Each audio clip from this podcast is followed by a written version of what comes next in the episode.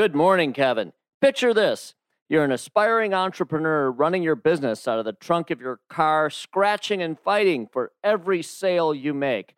Fast forward a dozen or so years, and your now renowned brand receives a seed round investment from a major Hollywood celebrity. I would say at that point, you can begin to believe your business is validated. Well, here's the story. This may sound like an entrepreneurial pipe dream for many, but it's the reality for Detroit entrepreneur Nailah Ellis Brown, who is revolutionizing the beverage industry with her company Ellis Island Tea, based right here in Detroit. Nailah launched her company in 2008 and has been producing a traditional Jamaican hibiscus bottled tea inspired by her grandfather's recipe ever since.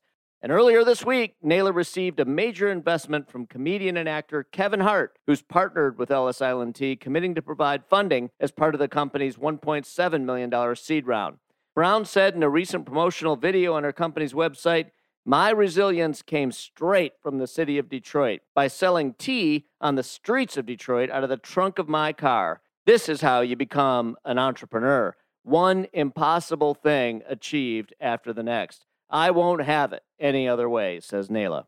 So if you're an entrepreneur looking to start a business and shake up an industry, take it from Nailah and keep pushing for your success just the way Nailah pushed for hers. That's right. Now it's your turn to create the next great startup right here in Detroit. I'm Jeff Sloan, founder and CEO of StartupNation.com, and that's today's Business Beat. Today brought to you by Dell Technologies, right here on the great voice of the Great Lakes, WJR.